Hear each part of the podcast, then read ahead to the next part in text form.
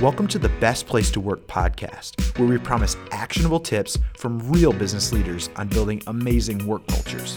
Not tips from Google, but tips from the trenches of real world businesses just like yours. Today I'm joined by Phoenix Business Person of the Year, Lawdan Shojaee, who is the CEO of Axosoft, and they make advanced tools for software developers. Her and her husband are quite active in the Phoenix tech scene, and she has built quite a company that looks almost like it should belong in San Francisco more than it should in Phoenix. Um, there's definitely no lack of passion in her voice as she talks about her obsessive approach to transparency and honesty um, at her company. So let's jump right in. So, Lawdan, give me a background story on how Axosoft got started and where you guys are at today. So in 2005, um, that was the time where project managements were getting to the point where projects were getting so large that Excel was no longer able to keep your data and keep you connected to your team and make sure that progress was being made. In a larger product, what ended up happening is you got a lot of uh, bugs in your in your program, especially when you needed to collaborate. It was also the beginning of remote work and trying to get everyone on the same page. So we built our first tool back then. We've been around for 12 years. In the process, we've added additional tools that help um, software developers become even more proficient at what they do. Our most recent product is a Git client. Um, so again, very specific to developers, but we started out with product focus, right? Build the best product we can, put it out there, sell it in a SaaS model, and just you know get it into as many people's hands as possible. That's the gratification part through this process, of course, you have to build a company around product. And the company was built with pure um, desire to have amazing people under one roof. And whenever you have amazing, smart, intelligent people, there's a lot of different personality types. So from the very beginning, we focused on culture. If you don't focus on culture, you'll have a culture whether you like it or not. But if you focus on it and tailor it and curate it on a regular basis to where you want it to be, how you want it to um, look from the inside out and the outside in, then you have to work on it, right? And so we built it with culture in mind, and we've iterated throughout the years as the company has expanded, as we've learned lessons, as we've done things wrong. And so here we are in 2017, still working on culture, a very big thing for us. Yeah. So, what was the? You guys started the company 12 years ago with the intent of building the culture, or was it something that as you grew, you said, hey, we really need to pay attention to this thing because culture is being created and we're not intentionally doing it? By the time we had uh, employee number three, we made sure that culture was a topic of conversation. Um, now, when you're at three, you don't necessarily there isn't much you can do as far as culture goes. You can do a couple of aesthetics things, aesthetic things, right? You can do, um, you know, uh, what type of work environment you want. You could do a little bit of that. By the time we were five, we had already given thought to what type of cultural foundation we want to set for ourselves and how we want to leap upon it. So, ideas like how do we encourage and foster collaboration? How do we make sure that regardless of title, regardless of years in the field, regardless of number of you know time at the company, how do you make sure that everyone's voices are heard, their opinions matter, arguments are had, and uh, and discussions are equally weighed in, and then you move on, right? You make a decision you move on. And whether it was a right decision or not, how do you catch those wrong ones quickly without any altercations in the in the team, right? Without people feeling like they were personally attacked. Those were conscious decisions. Those are cultural things that you have to not only say, but you have to live it every day, and you have to uh, make sure that you set examples for, and your team will start doing the same thing. So. Yeah. So, so early on, yes.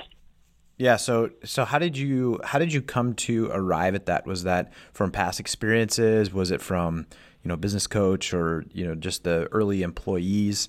How did you you come out with some of those tactics that you used?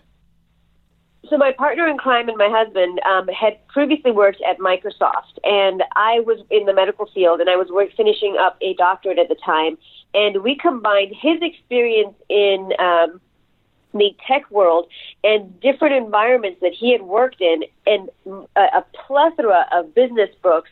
One of my favorites still being uh, Good to Great and um, The Outliers, or Outliers, right? Combining some of the data that's out there, his experience, and my professional um, take on what it what it means to ha- have uh, bedside manners and when you're dealing with patients. We took all of that and combined it and said, you know, here's the environment we want. Here's where we're going to pull best practices from, and then personal experience, and then your own flavor to it, right? And what that means for you. So we kind of combined from a lot of different industries. Yeah, no, I like the bedside manner um, component. I think that's an interesting thing because it's it's all those soft things, right? You know, it's it's really playing to the interpersonal aspect of of in, uh, relationships with your team.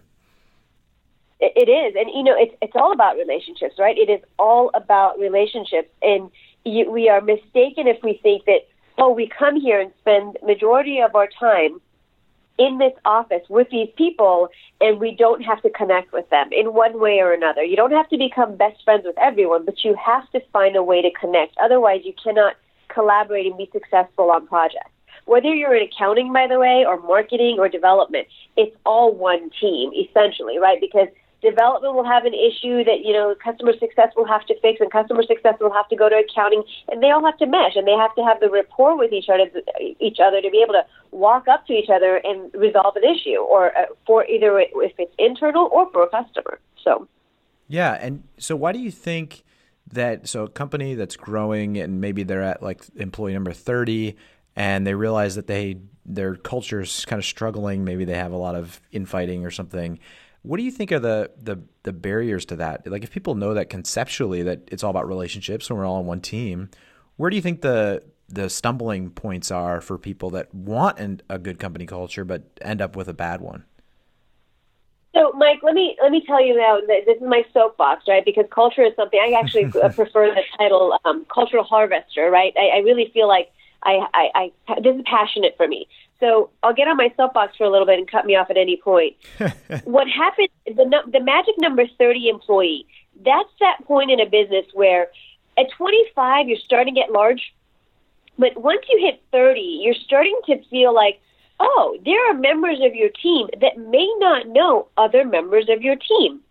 Now, when you're at 15, everyone knows everyone you know something about someone and between 15 and 25 it happens really quickly. You're at that stage where financially i mean in a successful growing company right this is a scenario we're talking about you're bringing on more talent you're growing because you're trying to hit that next you know uh, milestone and you kind of tend to forget because you put in the legwork at the beginning and 15 to about 25 you kind of forget. You're like well let's coast for a little while right? Because i have to focus on recruiting and hiring. And when you bring those newer people into your team and you don't necessarily take the time and put in the effort to uh, adapt them into your culture what ends up happening is you also forget to check up on the culture that you had created. So some of your existing uh, employees will kind of also give up too when you give up because that's how it goes, right? Someone's got to lead the charge.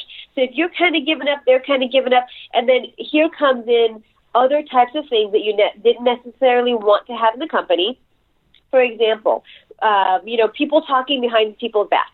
That's something we do not do here. It's not tolerated. You have something to say, go ahead and talk to someone. Pull them into a room and talk to them. Do not sit on things like that because it kind of festers, right? And yeah. so, and you build a you know alliances with here's who I get along with and here's who I don't. No, no, no. Let's just all like air it out. And we, between that 15 and 25, when that happens, even if every now and then you're checking in, but not as often as, as you were, then you hit number 30. 30 is crunch time. You're probably out of your office space wherever you were, right? You've got to go to a new place and you have a lot of other issues because that's when HR stuff starts coming in and you got to you have different laws to abide with. And your accounting team and your admin team all of a sudden has to grow and you might even bring in an HR recruiting person.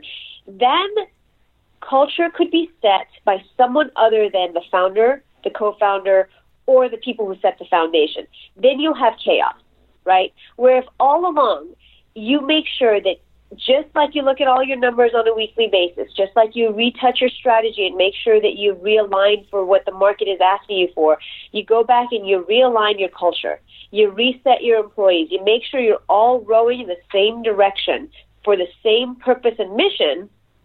Then when you hit 30, you're dealing with other issues. You're dealing with how is the market reacting to you getting bigger and bigger? How do you get your your uh, your competitors to notice you and move out of your way, kind of a thing, rather than having to do that and battle internally as well.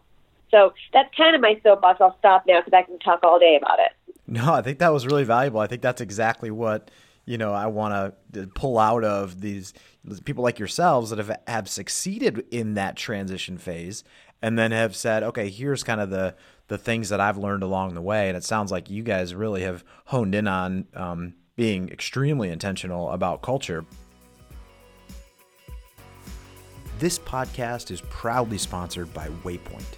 If you want to get your team aligned and you want to go from herding cats to a well oiled machine, and if you're sick of the annual review process, then check out Waypoint. It's an elegant tool built for leaders just like you to help you invest in your people and unlock their true potential. Head over to waypointhq.com to learn more. You know, it's interesting talking. You know, I talk to people on this podcast, and you it really comes down to the people skills, the interpersonal skills, the under, understanding um, organize, organizational behavior, that sort of a thing. Which it seems like that's not always stressed enough, in my opinion.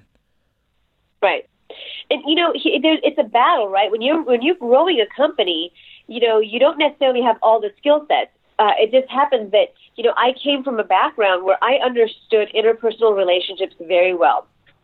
I understood what it meant to have good bedside manners. You can't treat a patient if you don't have good bedside manners. You might misdiagnose. I brought those skill sets into what my husband brought in, which he had the opportunity to work at amazing companies, and he brought in some of the stuff that they had done well, and we iterated on those things, and we kind of combined the two, and we thought, okay, we think this is going to work. And what ends up happening is I'm not telling you that we didn't have failures, right? But it's that iteration, that conscious, intentional iteration on that didn't work out so well. And then the other thing is we stay extremely honest. We do not do white lies.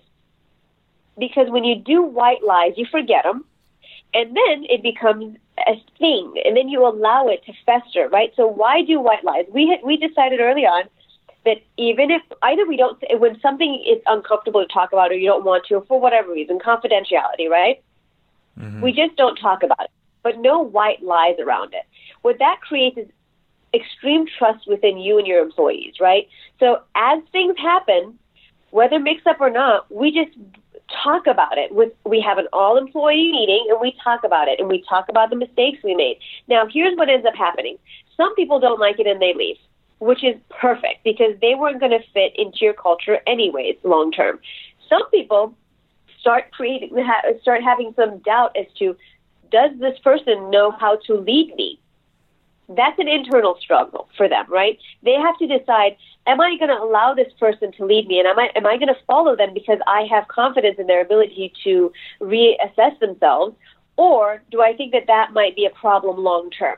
With those, I can kind of sometimes notice it, and I'll pull them into a one on one and be like, okay, let's have a conversation. You tell me what your problem with me is, and I'll listen and I'll try to see if I can correct it.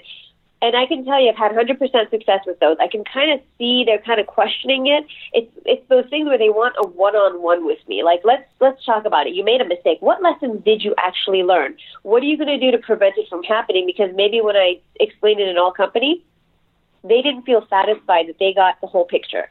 And it's that retouch, right? Just like any other relationship, you got to make sure you have an open dialogue and conversation, and that honesty helps you in the long term, right? Then your employees aren't thinking, oh, is she like lying to me? Is, is, is the company not going the direction that our quarterly report is showing because something is amiss?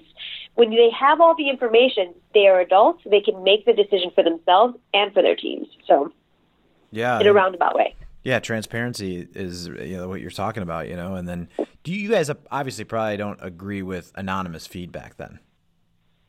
Oh, actually, we do. Oh, you do. So okay. here's how we take. Yeah, yeah, we do. Here's why there's a place for it. I make sure I'm always transparent. Never use white lies. Either I'm not talking about it, or I'm not going to give you. Going to tiptoe around it, right? However, at the end of year, we have two forms of reviews. One, we have a um, peer review where every person in the company has an opportunity to evaluate other people. Then we throw it into a spreadsheet and we just kind of rank it out, right? Like here's where everyone lies as far as their peers are concerned. Then in that same survey, we do have a anonymous um, analysis of your peers as well as myself and all the executives, right? Mm-hmm. The reason we do the anonymous part is because it's human nature. It's human nature to fear if I don't, if I'm someone who doesn't have a title in the company, or even if I have a title, right? There's a fear that if I told them exactly what I was thinking, especially if I disagree, disagreed with them, then I might get fired. Mm-hmm. Well, I want to know exactly what you're thinking. So, in case our transparency and open environment and our encouragement of um, of conflict resolution and, and argumentation during decision making hasn't given you that full opportunity to tell me everything you need to, we provide for that anonymous feedback as well. And we we get, you know, maybe one or two, and it's not every year that something like amazing comes out of it, but we do every now and then we do get something we're like, "Oh, wow, okay." So when we get something like that, that sets me back to the drawing board and says, "What did I do last year that caused people, anyone on my team to feel like I wasn't open to that feedback in person or non anonymously? What do I need to do to set the right tone that I'm open? You don't get fired for telling me that I did something wrong. If anything, you get a pat on the back and says, Good job that you were doing the checks and balances to make sure that we're all in the right direction because I'm human and can make a mistake as well. And so I go back to the drawing board and do some relationship building and some more conversations, and usually team building. Uh, if I get something like that, immediately we'll do a team building event. Interesting. So, yeah, that makes sense. It's it is kind of a safeguard because you probably wouldn't need anonymous feedback if it was a 100% perfect world in your open, transparent world, right? but just right. in case right. to catch that, yeah. But we're we're all we're we're human, right? So we're human, and at any given point, we have lots of other issues that you know are making us who we are outside of our just work, right? So we feel protective of our uh, feedback. Yeah. So I think that's great. I, I, appreciate I appreciate the soapbox. That's exactly what I wanted to get out of you. So thank you. Um, the the question I had is, do you are you involved in like a peer group or do you do you network with other leaders, CEOs to kind of get tips, tricks, or maybe other sorts of training to help you? Absolutely, yes. Um, I think it's very healthy for everyone to have uh, peers that they converse with, that they trust, because again, we're all human. We all have, you know, Brene Brown says it best. You know, we all have self doubt and we all shame ourselves. It doesn't matter what level in the food chain you're at or how high on the chain you are, you self doubt. And in those moments of self doubt, which is very, again, human nature, that's how we do it. On a bad day, we're good, we're great. And on a, uh, I'm sorry, I said on a bad day, we're, we're doing horrible we self doubt. And on a great day, we're like king of the world, right? We can do anything we want. We're going to push forward. And it's really important that you have a network of leaders who are on the same kind of um, uh, the level as you as far as um, what responsibilities they have so that you can converse openly with them and say, hey, you know what? I was thinking this. What are your thoughts on it? And it really helps. Just that conversation, bringing it up allows you to hear your thoughts out loud. Not only can you fix it sometimes yourself, but your peers have advice for you. Yeah. Because maybe they've experienced something different than you. Yeah, no, I, I agree. I think that's that is uh you're it's it's opening yourself to be transparent to feedback, you know, amongst your peers, which I think is good. So Yeah. Um, so what would what would you say if someone that has a negative culture and or they feel like they want to they want to improve their culture and they're they're at that inflection point of about 30 employees, what would you say are some like things to start with? So what what is like one thing that a practice that they can start um, that would be easy to do, easy to bite off and and start doing like in the next week? Um, so the first thing to do is to step back out of your business yourself and say to yourself, today I'm going to make sure every employee is in the company, not working on our company, but working on our relationship. Allowing people that space is important as well. That gives you that first step on your matter, you're important. We're going to take company time to solve this. Then you start around and you start saying, hey, we haven't really worked on culture. And we have some things that we want to resolve or we have a direction we want to go to. What do you think? And it's an open dialogue. And you go back to grade school where, you know, you go, let's have an open discussion and then let's break it up into teams. What are your team things? And then you bring back those ideas that teams come up with and you kind of just go through them, right? Here's what this team thought. Here's what this team thought. What do we think we want to be when we grow up kind of a thing, right? And at any time you catch that you have an internal culture conflict and you want to work on it, it's a good time, right? Maybe you could have done it before, but who cares? You didn't, now let's you you're trying. So now you have to sit down, and you can't do it alone. With the larger your team is, and the and you're starting out, you've got to incorporate your entire team and let them have a voice. Because if they come into a culture, they can mimic it. But if you're changing it on them, it feels forced. So you have to include their voice. So that's what I would do. Well, I just wanted to say thank you so much for coming on. Um, you know, w- one of the questions I had was, you know, this networking with other peers is is something that is sometimes hard to do for leaders. Um, do you have any suggestions on ways to go about that? Other specific groups that you've joined, or just tips to do that? Because I think sometimes it's something that gets pushed under the rug because it's so much urgent things to do. Now, there might be a lot of people that disagree with me on this, but there's a lot of groups out there, you know, like leadership groups and this kind of groups, and you know, those uh, those coaches that bring together like CEOs and, and executives to learn from each other. And what happens with those kind of um, avenues is it's helpful for some when they're trying to do revenue growth but what happens is it's better for some because if you have one person who's in banking and one person who's in software and one person in, who's in real estate, those industries and the way they function in the market is so different that you don't get to discuss things as far as interpersonal relationship, office stuff, you know, like how do you do things for your culture because a banking uh, industry is very different than a software industry, right? Yeah. But when you now good for some that that works. That's a great beginning point. But in my opinion, what's even better is call. You know, most people know another CEO they admire, or there's a company about their size that is in their same industry that they recognize as you know, hey, that person is interesting. Find their email, email them. If they're in your town, email them. Start your own CEO group. And here's what happens with CEOs, especially, and I'll just speak for myself. If another CEO contacts me it's probably going to be a one line sentence. Hey, I'm having an issue. I'm right down the street from you. I know we don't know each other, but I'd like to talk to you. You have a few minutes? Guess what? Chances are they're going to respond because they're, you know, if they're if you catch them on the right day, right? Contact people. If you don't know them that way, most places like in Phoenix, we've got a Yes Phoenix group. There are networking groups that executives are at. Go out there, talk to them, and say, hey, do you want to have like, you know, a lunch to discuss. And over time, what ends up happening is you build a CEO group, or you find out that there's already one that exists, and you join them, right? And so that's what I would recommend. Go find them. If you don't have one in your neck of the woods, start one. It's great advice. But do it within. I think the industry needs to be specific, right? If you're in software, stay with software. If you're in real estate, stay in real estate because you will have more common ground to speak on. Yeah, that's a good point your less generalities, more like this is how it is actually playing out in my business. Yeah. Right. You know, like for example, uh, the best one for me is I joined one early on for um, for the uh, leadership training, and I found that I was sitting around a table of very impressive people, very very impressive people with lots of knowledge. But when I was talking about, oh, we have uh, video games in our office and this, I was speaking to someone who was in banking where they still had OSHA laws, right? Where they still couldn't wear um, uh, open toe shoes to work.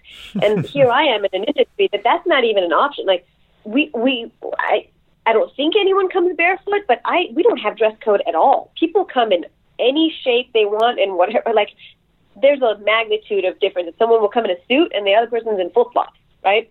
We've had people roll in with pajamas before. I don't really care. Get your work done. and so those industries are different, right? So when we're starting to talk, by the way, in the banking world, they also had a set limit of where female skirt um, lengths should be at. Yeah. Which was very interesting. So you can't when you ha- when you're so different in industries, it's hard to talk about culture, right? Because culture is different there, and you can still disruptive and change it in banking than you know software. Yeah, no, that's great. Thank you. I won't take any more of your time, but I appreciate you coming on the show and and sharing from your heart and actual things that have worked in your business. So thank you so much. Thank you very much for having me, Mike. Thanks so much for listening. If you found the show valuable, please give us some love on iTunes. But if there's any reason that you would rate us less than five stars, please let me know. Shoot me a note at mike at bestplacetoworkpodcast.com. Thanks.